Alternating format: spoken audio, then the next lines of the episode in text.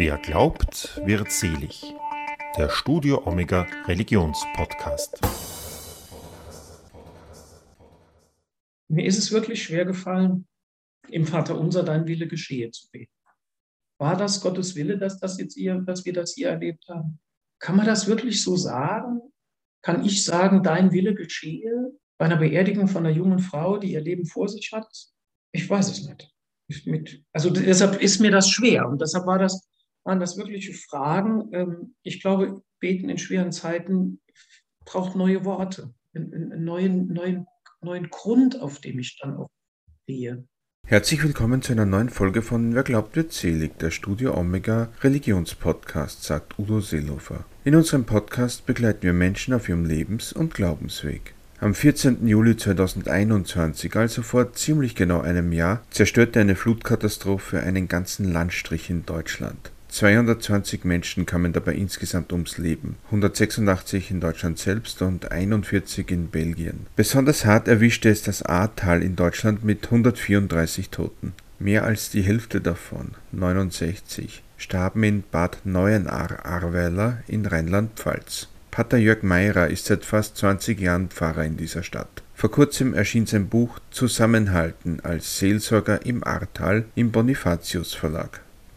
Ich habe mich mit ihm via Zoom über sein Buch unterhalten und ihn auch gefragt, wie er jene schicksalshafte Nacht vor einem Jahr erlebte, welche Rolle er bei der Versorgung der Überlebenden gespielt hat und wie sich sein Verhältnis zu Gott seither verändert hat. Auf dem Cover Ihres Buches sind Sie zu sehen, wie Sie eben durch die Straßen Ihres Ortes gehen. Wenn Sie da heute eben durch diese Straßen gehen und daran denken, wie die vor einem Jahr ausgesehen haben und was da war, welches Gefühl haben Sie da? Also zum einen sieht man die Zerstörung immer noch.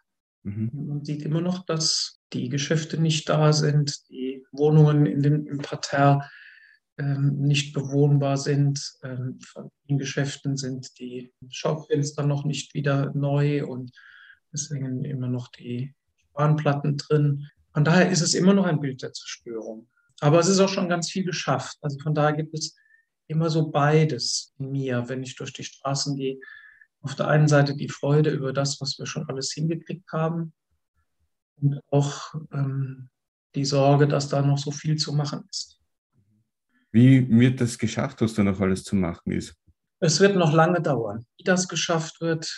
Ähm, also zum einen fehlt es immer noch ähm, an, an ganz vielen äh, Zuschussgebern. Wir sollen ja ganz viel hm, vom Staat bekommen als ähm, von den Steuergeldern. Das Antragsverfahren ist sehr kompliziert. Eben noch mit unserer Sekretärin gesprochen, die gesagt hat, jetzt läuft es gerade mal, jetzt muss man noch was nachliefern, das muss man noch beibringen, weil es sehr, sehr komplizierte, sehr komplexe Verfahren sind, wo man Gutachter braucht und noch einen Gutachter gegebenenfalls. Und dann dauert es noch immer lange, bis die Zuschüsse dann genehmigt sind und dann weiß man nicht, was genehmigt wird und, und, und.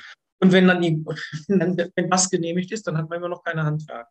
Das war ja schon vor dem Thema, dass die Handwerker viel zu wenige, dass wir viel zu wenige Handwerker haben, dass die Preise explodieren, seit wir den Ukraine-Krieg haben und ähm, das Material nicht nachkommt.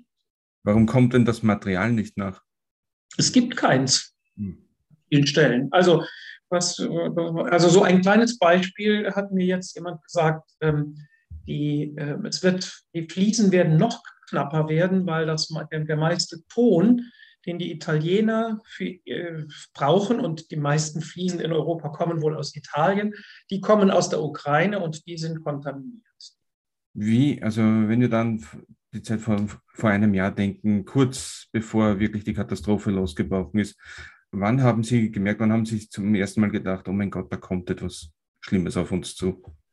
Ja, also das, das habe ich natürlich schon oft ähm, nachgedacht und mir ist dieser Tag ähm, vor der Flut natürlich auch schon, schon oft nochmal durch den Kopf gegangen. Wir haben nachmittags noch bei Freunden ähm, einen kleinen Videoclip aufgenommen, den wir jeden Sonntag für unsere Gemeinde aufnehmen. Sonntagswort nennen wir den. Und den haben wir bei denen im Garten aufnehmen wollen. Das konnten wir aber nicht, weil es so stark geregnet hat. Den ganzen Tag ununterbrochen geschüttet. Als ich dann nach Hause kam, hörte ich die Durchsage der Feuerwehr sinngemäß hieß, ähm, bringen Sie sich in Sicherheit, gehen Sie nicht mehr in den Keller, schauen Sie, dass Ihr Auto ähm, in Sicherheit gebracht wird. Es wird, wir erwarten eine, eine schwierige Wassersituation. Dann bin ich zur Feuerwehr gegangen und habe denen geholfen, weil das war jetzt so eine Idee von mir oder das weiß ich, dass man dann zu den Hilfskräften geht und sich denen anbietet. Und dann haben wir dort gemeinsam das Feuerwehrhaus leer gemacht, direkt an der A liegt, die ja dann, ähm, für die das Hochwasser ja angesagt war. Die Feuerwehr hatte den Auftrag, eben einsatzfähig zu bleiben. Die Brücken waren zu dieser Zeit am späten Abend schon gesperrt, weil ähm, das Wasser schon so hoch war und ähm, die Feuerwehr sollte eben darauf achten, dass sie einen Teil ihrer Fahrzeuge auf der einen Seite von der A hat und einen Teil auf der anderen Seite.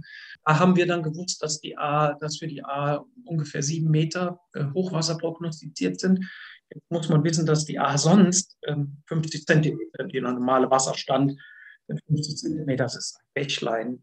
Und wir haben es aber nicht geglaubt, dass das so dramatische Ausmaße annehmen wird. Ja, danach bin ich noch nach Hause gegangen und dann haben wir noch versucht, Sandsäcke vor die Kirche zu legen und aber als nutzlos erwiesen hat, weil, weil die Sandsäcke weggespült wurden, als das Wasser kam.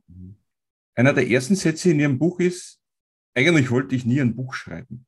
Wie ist es dann jetzt dann, dann doch dazu gekommen?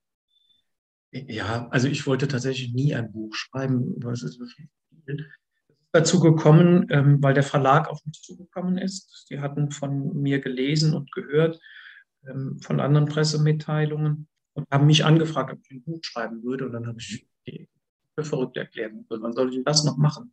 Ich habe überhaupt keine Zeit dazu. Ich habe überhaupt keine, keine, keine Ahnung, wie man ein Buch schreibt, wie man das gliedert, wie man das aufbaut und sowas. Ja, dabei helfen wir Ihnen dann schon, aber würden Sie das nicht machen? Ich habe gesagt, nein, das mache ich nicht.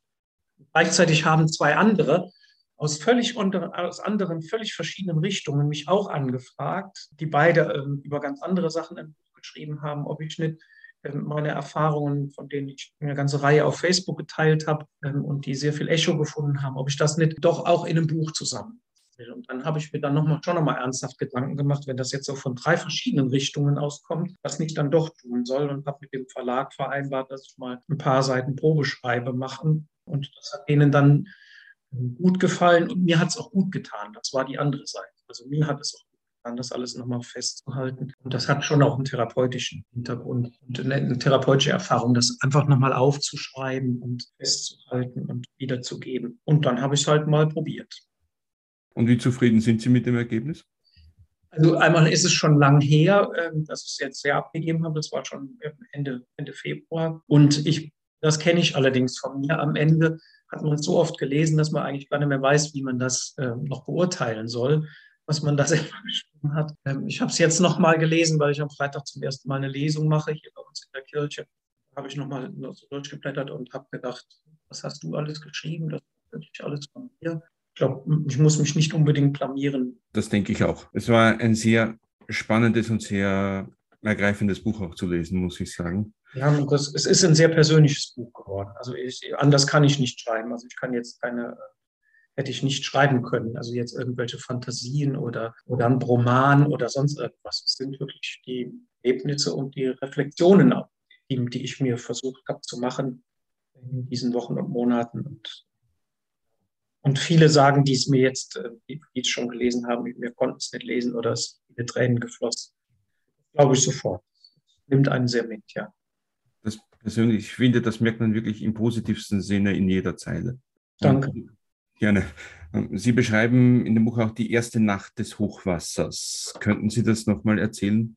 Mhm. Also die Situation, nachdem ich dann von der Feuerwehr da weggegangen bin und wir die Sandsäcke noch gelegt haben und wir nach dem Sandsack legen noch ein Bier trinken gingen. Das war das letzte Normale eigentlich. Da war es, das weiß ich noch, da war es halb elf, also 22.30 Uhr. Und die Bedienung hat uns noch ein Bier auf den Tisch gestellt und gesagt, da muss sie aber wirklich gehen, ähm, weil sie nicht mehr weiß, wie sie nach Hause kommt. Die Brücken wären ja gesperrt. Das konnten wir ihr, konnte ich ihr nur sagen. Er sagt, da müssen Sie aber gucken, dass Sie nach Hause kommen, wenn Sie noch auf die andere A-Seite und dann dort in die, die anderen Dörfer kommen äh, das, dann haben wir das, das Bier noch getrunken und dann noch gesagt, ja, wenn dann morgen noch, wenn noch mehr gebraucht wird, machen wir das morgen. Morgen hat ja ganz anders ausgesehen, als wir es an diesem Abend gedacht hätten. Mhm. Bin dann nochmal zur Feuerwehr gegangen, weil ich gewusst habe, es kommt jetzt ja nichts. Ich kann jetzt diese Nacht nicht schlafen. Also es wird jetzt schon eine sehr dramatische Nacht und wird sehr problematisch werden. Und wahrscheinlich werde ich Dinge erleben, die ich noch nie erlebt habe. Und deshalb geht man nicht ins Bett. Also ich konnte nicht ins Bett gehen. Und habe dann gedacht, geh nochmal zur Feuerwehr, guck nochmal, was da los ist. Und dann habe ich noch zwei Feuerwehrkameraden da getroffen. Wir sind mit denen nicht ähm, hinters Haus, also das Feuerwehrhaus, wo die A direkt vorbeifließt, war der Lärm ungeheuer groß. Also ich kann das noch gut, ich habe das noch gut im Ohr. Die Bäume haben so geächtzt und, und, und so genarrt und Wasser war, war unheimlich laut und stand unter der Brücke und war damit wirklich riesig hoch. Und dann sagte der eine der beiden Feuerwehrkameraden, die ich auch beide gut kenne, jetzt geht die A über die dann war das war der Parkplatz sehr schnell überflutet und dann kam ein Anruf von der Stadtverwaltung, die gefragt hat, ob wir unsere Kirchen öffnen können, damit die Leute evakuiert werden. Ich sagte, ja, wollt ihr die Leute jetzt evakuieren? Ja, machen wir. Dann natürlich mache ich die Kirchen auf, ist überhaupt keine Frage. Und bin mit dem während des Telefonierens um das Feuerwehrhaus rum, vorne auf die Straße und stand dann schon kniehoch im Wasser. Also innerhalb kürzester Zeit, ein paar Minuten und bin dann nochmal 100 Meter weiter und musste durch eines unserer Stadttore gehen. Ähm, die Stadt hat einen Mauerring und dann äh, vier Stadttore. Und ähm, ich bin nur noch mühsam durch diesen Stadttor durchgekommen. Da stand das Wasser schon hüfthoch. Das hat man auch an der Hose gesehen, die dann ähm, bis dahin nass war. dahinter war es wieder trocken, aber ich habe danach im Nachhinein erst gedacht, was, da hätte jetzt auch, wenn da ein, ein Holz drin gewesen wäre, hätte die Flut mich wahrscheinlich auch umgerissen in dem Moment. Ähm, ist mir aber in dem, ist mir aber gar nicht bewusst gewesen. Und ich wollte halt nach Hause die, die Kirche aufmachen und äh, für die Menschen, die da kämen, wobei dann in dem Moment aber auch schon klar war, dass das eigentlich völlig Unsinn ist. Wird jetzt keiner mehr machen. Ja, und danach bin ich nochmal an die Kirche, äh, muss ich sowieso drum herum. Da ging das Licht einmal an und äh, ging mit lautem Knall aus. Und dann war das Wasser auch schon zu hören irgendwie in der Stadt. Und ich bin dann äh, nur nach Hause und habe dann versucht, es Haus noch ein bisschen dichten mit ähm, einem Mitbewohner aus Syrien, der hier im Pfarrhaus wohnt, wo man dann noch versucht, so ein bisschen ähm, das Haus abzudichten. Und dann war das Wasser auch schon da. Also dann war das doch das sehr sprunghaft. Sagen wir sind mehr als 500 Meter von da weg. Also hat das Wasser noch nie gestanden. Seit Menschen gedenken nicht. Sie beschreiben ja auch, dass da die Menschen dann schon um ihr Überleben, ums blanke Überleben gekämpft haben. Und erzählen auch kurz zum Beispiel von einer Nachbarin, die sich die ganze Nacht an der Säule festgeklammert hat. Das sind allerdings Geschichten, die habe hab ich erst im Nachhinein gehört. Ich habe tatsächlich in dieser Nacht äh, mir nicht vorstellen können, dass Menschen zu Schaden kommen. Die Welt wird dann irgendwie in so einer Katastrophe, die man noch nie mitgemacht hat, sehr klein.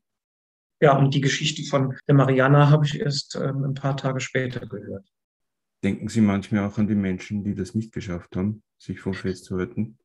Sehr oft wenn ich nochmal an Häusern so vorbeikomme, wo ich einmal einerseits wusste, dass dort ähm, Menschen, ich weiß nicht, ich kenne natürlich viele von denen, die in der Nacht umgekommen sind.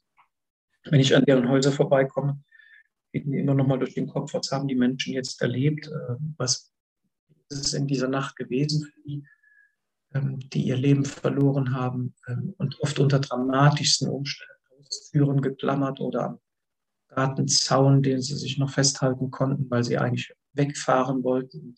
Mhm. In der Nacht dann die Kraft nicht mehr gereicht hat zum Festhalten und dann losgelassen haben, dann nicht überlebt haben. Und solche Geschichten, das ist, das ist immer noch sehr dramatisch, auch wenn ich an Häusern vorbeikomme, wo ich sehe, hier, hier stand das Wasser weit über dem Fenstergiebel im, ersten, im, im, im und dann vielleicht noch bis in den ersten Stock hinein. Und immer wieder die Frage, wie haben, was haben Menschen in dieser Nacht gekämpft oder um ihr Leben gekämpft? Das schneidet immer noch sehr tief. Das Mitleiden mit den Menschen. Und es sind ja nicht nur die, die ähm, die Menschen verloren haben, viele, viele. Was ja auch noch dazu kommt, äh, ist, es muss ja auch schlimm sein für die Nachbarn, wenn man merkt, ich kann dem gerade nicht helfen, ich muss da zuschauen. Und tatsächlich kenne ich diese eine Situation auch, wo die Nachbarn versucht haben, alles Mögliche zu tun, also mit, mit Worten ihnen Kraft zu geben und zu sagen, halt noch ein bisschen durch, es wird doch heller oder was auch immer. Ähm, versucht haben, Seile hinzuschicken durch die Flut, die man dann aus dem eigenen Fenster gelassen hat, oder eine Luftmatratze, die noch griffbar, begreifbar war, die alles Mögliche versucht haben, da irgendwie Hilfe hinzuschicken. Und es nicht. Also man konnte nicht vor die Tür gehen, weil da ein reißender Fluss war. Und dann stehen Menschen da irgendwie in, in Rufweite und man kann nicht zu ihnen. Geht einfach nicht. Das, das hinterlässt auch in Nachbarschaften tatsächlich dramatische Szenen und brennt sich in die Seele ein. Das vergisst man ja nie mehr. Stellt sich mir die Frage, warum lässt Gott so etwas eigentlich zu? Ja, eine gute Frage. Ich habe keine Antwort darauf. Ich auch nicht. Nein, keine Antwort darauf. Ich glaube, die werden wir im Leben auch nicht finden, oder?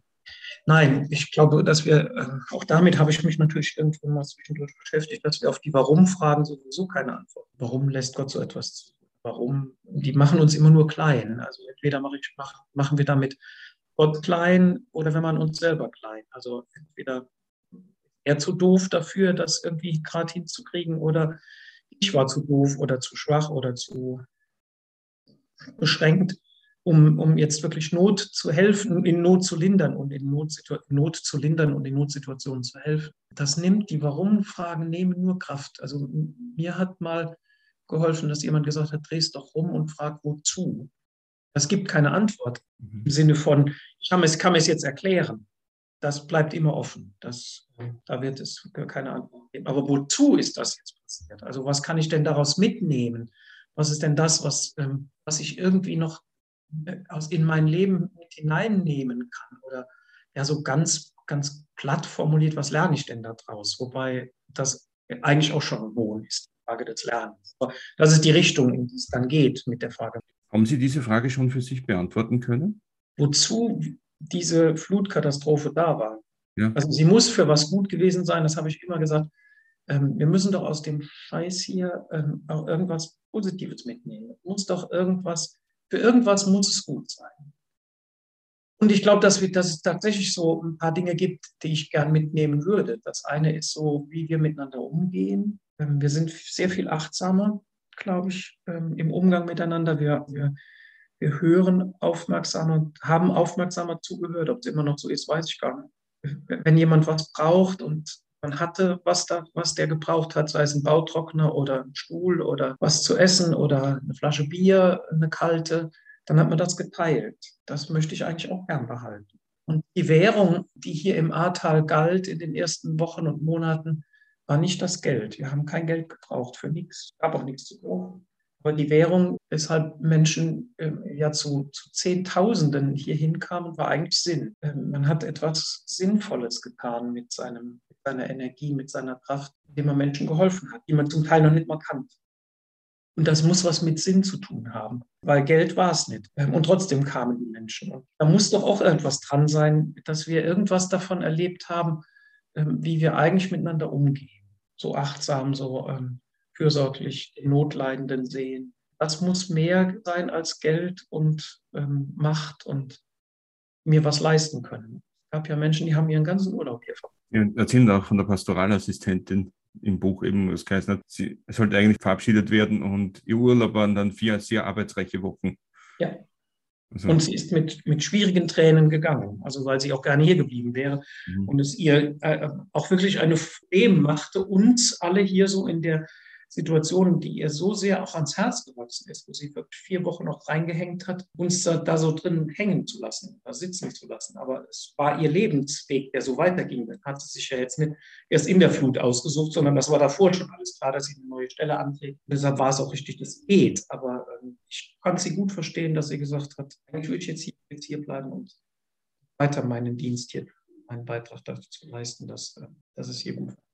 Ein Kapitel in Ihrem Buch heißt auch vom Beten in schweren Zeiten. Wie funktioniert dieses Beten in schweren Zeiten denn? Anders als in leichten Zeiten. Manchmal hat es gar nicht funktioniert. Mhm.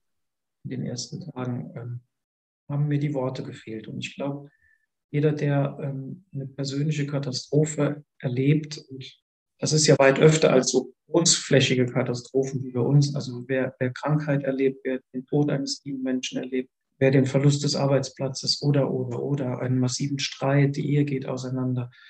Wer so Dinge erlebt, der, glaube ich, verliert auch zunächst mal die Worte fürs Beten. Und das darf auch so sein. Und alle Worte sind dann irgendwie fremd.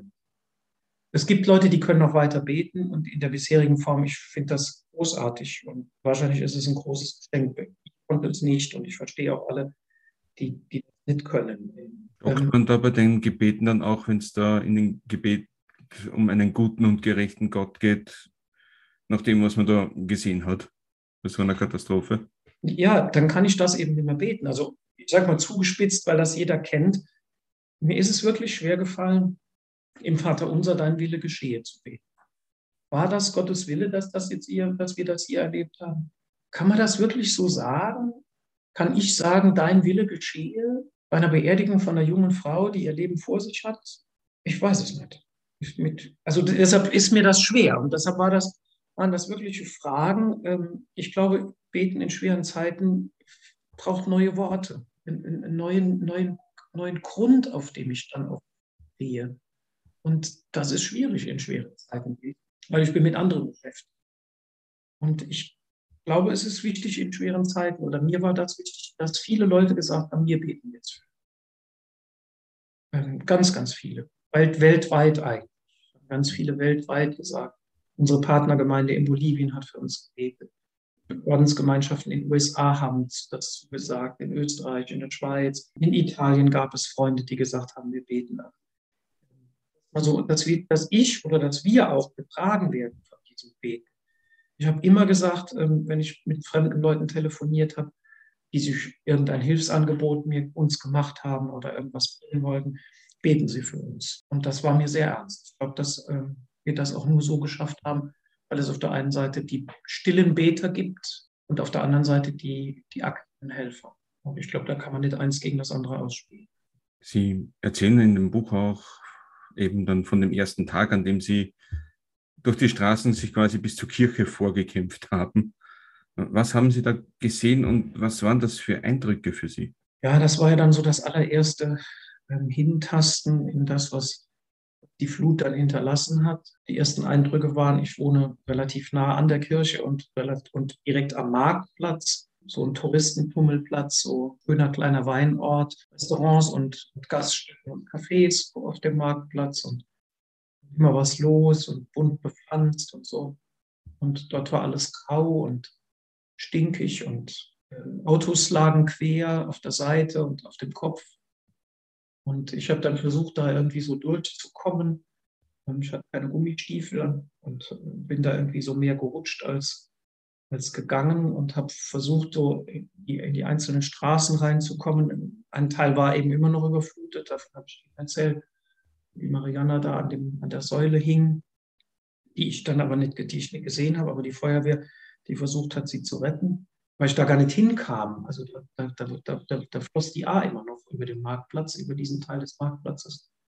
Ich bin so weit gegangen, wie ich gehen konnte und habe so erste, erste Bekannte, erste Freunde ähm, gesehen, früh am Morgen, vor sieben Uhr war das noch, die schon am Haus, ihr Haus am, am Leerräumen waren mit den Materialien, die sie hatten, Schrubber und ähm, eine Bürste und Besen. Wenn wir uns umarmt haben und äh, was machen wir denn jetzt? Ja, jetzt wieder sauber. Wir fangen jetzt an. Und sich da hineinzutasten, ans der Stadttore zu kommen ähm, und da steht ein Auto quer davor, also hochkant. Wie, wie, wie geht das? Also, ein Parkplatz ist alles übereinander gewürfelt. Also die Autos stehen nicht mehr eins neben dem anderen, sondern wie von Spielzeugautos so durcheinander gewürfelt. Was, da passiert. Und alles graubraun, stinkend, es stank nach Benzin, nach, nach Heizöl und nach Modder und so. Und das, also das war so ein langsames Hineinpassen in diese Wirklichkeit, die mir, glaube ich, immer auch noch bis heute nicht verstanden haben, was da in der Nacht wirklich passiert. Das klingt so, als ob Sie sich gefragt hätten, ich bin im falschen Film, oder? Ja. Ja, ja, klar. Es, auf der einen Seite weiß ich, kenne ich die Straßen, bin 20 Jahre hier, ich weiß, was, was das, wo ich da bin. Aber es ist ja nichts mehr so gewesen wie vorher. Nichts mehr. Nichts. Keine Straßen, also die Straßen waren zum Teil nicht benutzbar. Es gab keinen Strom, es gab kein Wasser. Es war alles verändert. Alles. Um das nochmal zu verdeutlichen, der Ort liegt ja nicht direkt am Fluss, sondern mehrere hundert Meter daneben. Also da, wo ich wohne, liegt mehrere hunderte Meter daneben. Die, die A fließt tatsächlich durch unsere Stadt hindurch. Es gibt Ortsteile rechts und links der A, aber das ist ja, die IMA ist 50 Zentimeter im, im Hoch, also im, im, im, äh, der, der Wasserstand sind 50 Zentimeter und es sind vielleicht drei, vier Meter, ähm, die, sie, die die A normalerweise breit ist. Also man kann kein Kanu drauf fahren. Ja. Nur bei hohem Wasser im Frühling, wenn es also irgendwie, wenn es hohes Wasser gibt, dann kann man mit dem Kanu fahren, sonst geht das. Von daher, also es war auch eine, eine, Schwierigkeit, dass man von einer, von einer auf die andere Seite nicht mehr kam, weil es keine Brücken keine einzige. Es ist unglaublich, welche Kräfte da wirken, finde ich. Also. Wasser ist nicht aufzunehmen. Nicht aufzunehmen. Sie erzählen auch vom ersten Geretteten, und zwar den Dietfried. Ja. Was hat er Ihnen denn erzählt? Ja, also die, ähm, ich bin mit ähm, meinem Kollegen, mit dem, unserem Kooperator, dann zum Roten Kreuz gelandet am ersten Tag, ähm, am frühen Vormittag. Und dort kamen die an, die von der Feuerwehr eingesammelt wurden, die ja, gerettet wurden aus ihren Häusern oder von den Straßen oder aus den Campingbussen und so, wo, die, wo sie sich halt bemerkbar machen konnten. Und der erste war einer unserer Mitarbeiter, ähm, den ich da gesehen habe, der mich gar nicht gesehen hat, gar nicht erkannt hat. Ähm, und ihm und habe gefragt, was, was denn war. Und er hat tatsächlich dann stockend erzählt, dass das Wasser kam und seine ganze Wohnung überflutet war. Er wohnt direkt neben der zweiten Kirche, die wir verloren haben, also die auch geflutet war. Ähm, dort wohnt er direkt daneben und er hat dann erzählt, wie das Wasser kam und er versucht hat, ähm, da auch noch rauszukommen und das mühsamst geschafft hat, aber ohne dass er noch irgendetwas anderes hat. Also weder Geldbeutel, mhm. äh, noch Personalausweis, noch irgendein Ausweisdokument. Er hatte nur noch das am Leib, nur noch das, was er am Leib. Dem haben wir dann, an, das war das war eines der ersten, was wir auch tun konnten, im Zimmer besorgen, ähm, weil mein Handy ging noch, es gab ja keinen Strom, aber mein Handy ging noch, das hatte ich noch, ähm, das lag in der Nacht am, am Ladegerät und war deshalb nicht voll. Und wir konnten ihm dann noch Kleider besorgen und für andere auch. Wenigstens dann, dass er, dass er mal einen, einen erst, an dem ersten Tag äh, einen Platz hatte, wo er auch abends noch schlafen konnte. Ähm, und es ging vielen so, dass sie, dass sie dann auch den Ort abends auch noch nicht hatten, sondern es wurden dann ja dann noch so Sammelunterkünfte in Schulen und in Sporthallen, nee, in Schulen, die Schulen waren alle selber betroffen, eingerichtet, wo, wo dann die Menschen die erste Nacht verbrachten, die zweite es geht ja dann auch darum, dass da eben dann sehr viele Menschen sehr schnell Hilfe gebraucht haben, natürlich. Dass dann im Laufe des Tages eben die Hilfsmaßnahmen angelaufen sind mit Auffanglagern etc. Wie haben Sie das erlebt und was war Ihre Rolle da? Wie konnten Sie den Menschen helfen? Also es gab zum ersten ganz praktische Hilfe. Ähm, mein Handy funktionierte noch, kann ich meinen Sohn, meine Tochter anrufen. Die wissen nicht, wo ich bin aber welche Telefonnummer hat man? Dann hat man versucht, ähm, die, wer weiß schon die Telefonnummer von dem Sohn, die ist ja abgespeichert, vor allem wenn man ein bisschen älter ist, die ist ja abgespeichert im Handy, aber wo ist das Handy? Das ist nicht da. Und dann haben wir bei ganz vielen versucht, ja, wen kenne ich denn, wen kennen wir denn gemeinsam, dass der dann nochmal die Telefonnummer hat oder so, dass wir da drankommen. Das hat bei vielen funktioniert, das war schon mal ein, ein Aufatmen. Wir haben auch ähm, geguckt, dass es was zu essen gab, ähm, mittags, als, als, als es Mittag gab. Ähm, Mittag wurde. Ähm, es gibt in der Nähe ein Priesterseminar, die haben äh, Essen gekocht, ähm, auch fürs Rote Kreuz dann an dem Nachmittag, an dem Mittag und haben Brot gebracht. Ich habe Wasser besorgt an dem Tag, äh, Kleide für Kleidung besorgt, äh, Facebook-Aufrufe gemacht. Das hat gut funktioniert, so für die allererste Situation. Und ich glaube, das Wichtigste war aber, dass, wir, dass es jemanden gab, der zugehört. Die Menschen mussten ihre, ihre schreckliche Geschichte dieser Nacht erzählen, nach, nachdem das Rote Kreuz seine Arbeit gemacht hat. Und die haben die hervorragend. Das war ganz hervorragend. Aber die sind ja halt irgendwann fertig. Die haben jemanden durchgecheckt, ähm, haben geklärt, tut irgendwas weh, ist irgendwas, was sie jetzt massiv versorgen müssen, muss jemand ins Krankenhaus gebracht werden, was auch eine Schwierigkeit war, weil die, das Krankenhaus auch nicht erreichbar und auch zum Teil geflutet. Aber das, das hat alles hervorragend funktioniert, aber die allermeisten waren ja nicht so, ähm, dass sie ins Krankenhaus mussten, sondern hatten einfach einen Ort mehr, wo sie hinkamen und denen zuzuhören und ähm, die Geschichte erzählen zu lassen und da zu sitzen und immer wieder hinzugehen. Hat sich jetzt auch ähm, vorgestern nochmal ein Mann bedankt, dass ich ihm da so geholfen hätte, einfach indem ich zugehört habe. Ich glaube, dass das das Wichtigste an Seelsorge ist. Wie gehen Sie da selbst mit diesen Geschichten um? Wie sind Sie da damit umgegangen, mit dem, was Ihnen die Menschen da alles erzählt haben? Danke, dass Sie danach fragen. Ja, zum einen gibt es natürlich auch ein Stück Routine in, in Seelsorgearbeit. Und die hilft natürlich bei sowas. Allerdings ist das eine Situation, die ja noch niemand erlebt hat. Also ich habe in einer, in einer umfassenden Katastrophensituation.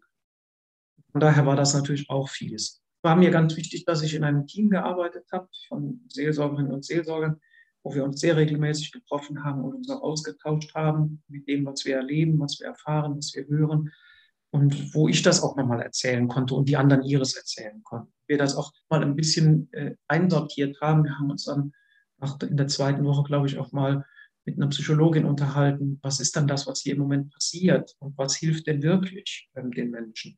Die Antwort war auch da, ähm, hören Sie zu. Mehr geht im Moment nicht. Die Menschen müssen erzählen können und sie müssen ein offenes Ohr haben und sie müssen Vertrauen haben, dass man ihnen wirklich zuhört. Mhm. War, glaube ich, die Chance, die wir hatten und die wir auch ähm, versucht haben, das so viel und so, so, so weit es ging ähm, zu ermöglichen, dass wir so lange und so oft bei den Menschen waren. Und das war ja dann oft auch, selbst wenn wir dann mal gesagt haben, wir machen bis zum Abendessen Feierabend, mal geguckt, wo man irgendwo was zum Abendessen kriegt. Das hat immer funktioniert. Irgendwo gab es immer irgendwas zu essen, entweder bei Freunden oder an der Straßenecke, hat ja Bild oder so. Und dann hat man dort gesessen und hat doch nochmal erzählt und zugehört. Und das ist, glaube ich, ja, das ist das Wichtigste, den Menschen zuzuhören. Und ähm, also Sie haben ja gefragt, Entschuldigung, Sie haben gefragt, wie ich das mache. Und, und dass, dass ich das eben auch erzählen kann. Genau, das war ja der, der Punkt, der dann noch fehlt. Ähm, dass ich es auch erzählen kann, was mich jetzt bewegt, belastet, bearbeitet, was ich an Fragen habe, was ich aber auch so an, an, an Ideen habe, wie es weitergehen kann. Dass man das miteinander teilen kann. Und es war auch wichtig, dass äh, ist auch bis heute so, dass es immer wieder so Situationen gibt, wo man raus kann. Also wo ich nicht die Zerstörung sehe, ähm, wo man irgendwo hinfahren kann. Das habe ich immer wieder auch Leuten gesagt. Man, die, die, die Zerstörungszone ist zwar groß, aber sie ist relativ schmal. Wenn man zwei Kilometer weiter den Berg hochgeht, ähm, ist die Welt völlig normal gewesen. Ich habe immer dann auch gesagt, gehen Sie mal dahin oder fahren Sie an den Rhein, setzen sich hin und trinken mal einen Kaffee. Die Seele muss irgendwie nochmal zur Ruhe kommen, ähm, sich wie so wie neu kalibrieren das Sehen, es gibt noch was Normales. Also es gibt Wald noch und es gibt auch tatsächlich in dieser verrückten Situation auch noch Menschen, die mähen Rasen. Als ich das zum ersten Mal gesehen habe, sind die bekloppt, mähen die Rasen. Aber die müssen natürlich ihren Rasen mähen, weil das Wasser dort nicht war. Und das, deren Welt geht ja weiter. Aber das auch zu sehen, die Welt geht weiter, das hilft, ähm, hilft auch ähm, so Krisensituationen mal reinzugehen und Kraft zu nehmen. Ähm, die Welt geht weiter und tickt an anderen Stellen auch noch normal. Es ist aber schon ein bisschen verrückt auch zu sehen, glaube ich, wie die Welt da funktioniert, oder? Ja, sie funktioniert. Also es gibt halt Situationen, die funktioniert einfach weiter. Es geht einfach weiter. Und ich weiß auch, wie ich das erste Mal nach, ich glaube, 14 Tagen oder zweieinhalb Wochen zu einem Freund gefahren bin, das erste Mal rausgefahren bin und ich auf der Autobahn schon gedacht habe, Moment, wieso fahren denn alle hier nach ganz normal und ich komme auf der Straße ganz normal weiter und ich muss nicht aufpassen, wo das nächste Schlagloch ist oder ob mir jemand entgegenkommt oder ähm, ob die Straße gleich zu Ende ist oder sonst irgendwas, sondern es geht eigentlich alles normal. Und das hatten wir die ganze Zeit ja überhaupt nicht. Weil Sie vorhin erwähnt haben, dass Sie auch ein Team hatten im Buch, beschreiben Sie auch den Arbeitskreis Kirche hilft, mhm. der da gegründet wurde. Wer genau waren denn da die Mitglieder und was wurde da alles gemacht? Ja, das war, das war unser Team ja. Ich habe an dem zweiten Morgen dann äh, überlegt, wie geht das jetzt hier weiter? Wir können nicht jetzt ewig beim Roten Kreuz äh, mitarbeiten. Da waren wir morgens auch, da war auch dann, dieser Platz war dann auch aufgegeben und die haben sich natürlich auch neuem zugewendet. Da war die Frage, wie, was machen wir denn jetzt hier? Und ich habe dann die Mitarbeiter, äh, unmittelbaren Mitarbeiter zusammengetrommelt und angerufen, die nicht von der Flut betroffen sind. Es gibt einen Kollegen, der wohnt in Bonn, es gibt jemanden, der wohnt äh, eben zwei Kilometer weiter oberhalb und die, da gab es keine Flut. Und ein junger Kollege, der eben im zweiten Stock wohnt und hat auch kein Wasser und bei mir war es Wasser nicht. Und andere wusste ich, dass die in der Notfallseelsorge sind von meinen Kolleginnen und Kollegen. Die habe ich nicht gefragt. Die waren in der Notfallseelsorge noch völlig ausgebucht. Ich habe dazu auch noch, noch eine ehrenamtliche Mitarbeiterin gefragt, die äh, ansonsten Ökonomin ist im Priesterseminar, die uns am Tag vorher schon sehr geholfen hat. Und einen ehemaligen Oberst. Warum der mir eingefallen ist, weiß ich nicht. Aber das war ein Segen, sowohl die eine wie der andere. Die eine konnte uns halt durch die, durch die Nähe zum Priesterseminar ähm, ganz viel Möglichkeiten eröffnen, wo wir uns treffen konnten, wo wir Dinge unterstellen konnten, wo es ähm, Raum gab, ähm, wo es auch ein bisschen Manpower gab, ähm, Unterstützung. Und dort wurden ganz, ganz viele Menschen aufgenommen in den ersten Tagen und Wochen, die dort ähm, die Zimmer gehen konnten und, und dort äh, ein Bett fanden, Waschmaschinen fanden, um die Wäsche zu trocknen. Ähm, und der Oberst war ein krisenerprobter Mensch, der uns immer wieder eingenordet hat und gesagt hat, nur ruhig, mal langsam. Und dann sind wir im Grunde mit diesem Team aus sechs Personen, sieben Personen, haben wir versucht, die Anfragen, die kamen, das waren ganz, ganz viele, Hilfsangebote, ähm, Hilfsanfragen zu kanalisieren, zu sortieren. Wir hatten, glaube ich, das erste Spendenzelt zwei Tage nach der Flut auch stehen, wo man auf der einen Seite zuerst Lebensmittel, dann nachher auch alles andere abgeben konnte und wo Menschen hinkommen konnten, das auch abzuholen. Also wo wir auch dafür gesorgt haben, dass dort Personal ist, dass das sortiert weitergeht, dass jemand einen Überblick behält, dass Menschen freundlich dort angefragt wurden. Da waren wir, glaube ich, die Ersten, die da äh, einen Platz hatten, wie das mit unseren Gebäuden geht. Wir haben 22 geflutete Gebäude wir alle mal erstmal unter Augenschein nehmen mussten und gucken, muss davon was dringend abgesperrt werden, muss da was abgerissen werden, was ist mit den Wertgegenständen, die in der Kirche sind, den Figuren, den Kelchen und, und, und, und sonst was müssen wir da Sicherungsmaßnahmen vornehmen. Hat alles noch Bestand? Ist was Dramatisches in unseren Kindergärten passiert? Dahin tasten? Wie können wir den Menschen helfen, dass sie Orte finden, wo sie hingehen können, wenn die Kirchen eben nicht mehr zu benutzen sind. Wo feiern wir wie Gottesdienst? Wir haben schon am ersten Sonntag in ganz, ganz kleinen Kreisen Gottesdienst gefeiert draußen. Wir haben versucht, Pressearbeit zu machen, ähm, Stimme fürs Ahrtal zu sein, wenn, wir, wenn Anfragen kamen. Ja, und wir haben versucht, bei den Leuten zu sein. Daher waren die Tage immer sehr voll. Das kann ich mir gut vorstellen. Also, aber es ist schon eigentlich ein Wahnsinn, woran man da eigentlich alles denken muss, oder? Es kommt. Ja, also es geht ja schon, also man muss schon damit anfangen, also man muss schon denken, wo gehe ich denn heute auf die Toilette? Mit solchen primitiven Fragen geht es los. Meine Toilette funktioniert nicht mehr. Und wo kriege ich denn Strom her für mein Handy? Es war immer Handy in der Tasche, Ladekabel in der Tasche, Maske da, Terminkalender. Ja, und wenn ich irgendwo ankam, gibt es hier Strom, kann ich mein Handy in, in die Steckdose stecken, damit das nicht verloren geht. In der Stadt gab es keinen Strom. Ähm, wenn man hier unterwegs war, gab es keinen Strom. Dann waren, klar, waren Powerbanks unglaublich beliebt und man musste aber die auch irgendwo aufladen. Also ja. das kann ich hier mal gerade auf die Toilette gehen, gibt es hier Wasser, ja, dann und, und die Hände waschen und so, das ist ja alles. Ähm, ja, schon mit diesen ganz, ganz einfachen Dingen ging es los, aber man konnte ja hier auch nichts mehr kaufen, es gab ja keine Geschäfte. Aber wie geht das? Wie erreicht man Menschen, die jetzt ähm, auf der anderen A-Seite sind, wo es kaum Zug bewegt, mitten an der A, direkt an der A wohnen wo die Straßen alle überflutet und überhaupt kein Mensch durchkommt. Ähm, es war schon, oh, man hat sich so durchgehangelt. Es gab in den auf die Katastrophe folgenden Tagen und Wochen dann auch eine immer lauter werdende Kritik an der Reaktion von den Behörden und von der Politik. War diese Kritik gerechtfertigt? Und wenn ja, was waren denn die schlimmsten Versäumnisse? Ja, also ich habe mich da immer rausgehalten, weil ich, ähm, weil ich die Kraft nicht hatte.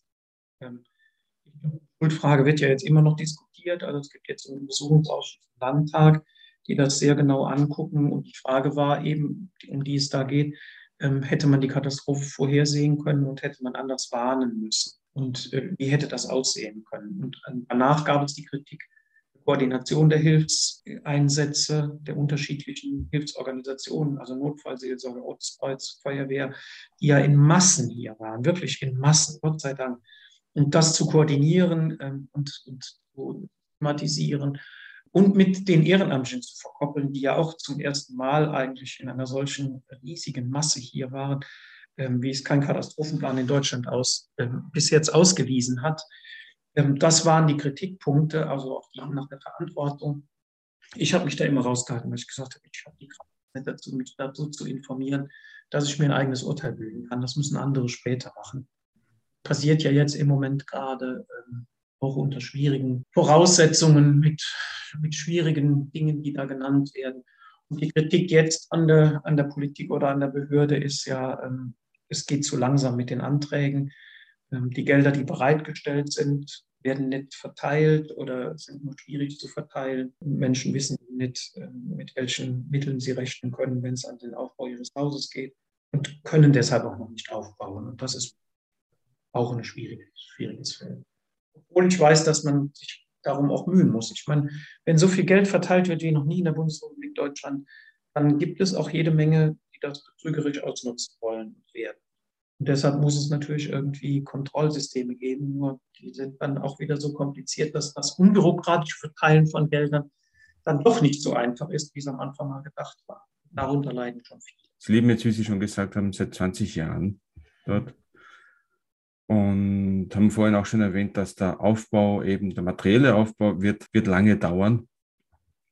Wie lange wird es denn dauern, bis die Menschen auch in ihrem Herzen und ihrer Seele vielleicht heilen können? Seelische Prozesse heilen sehr unterschiedlich, die sehr individuell.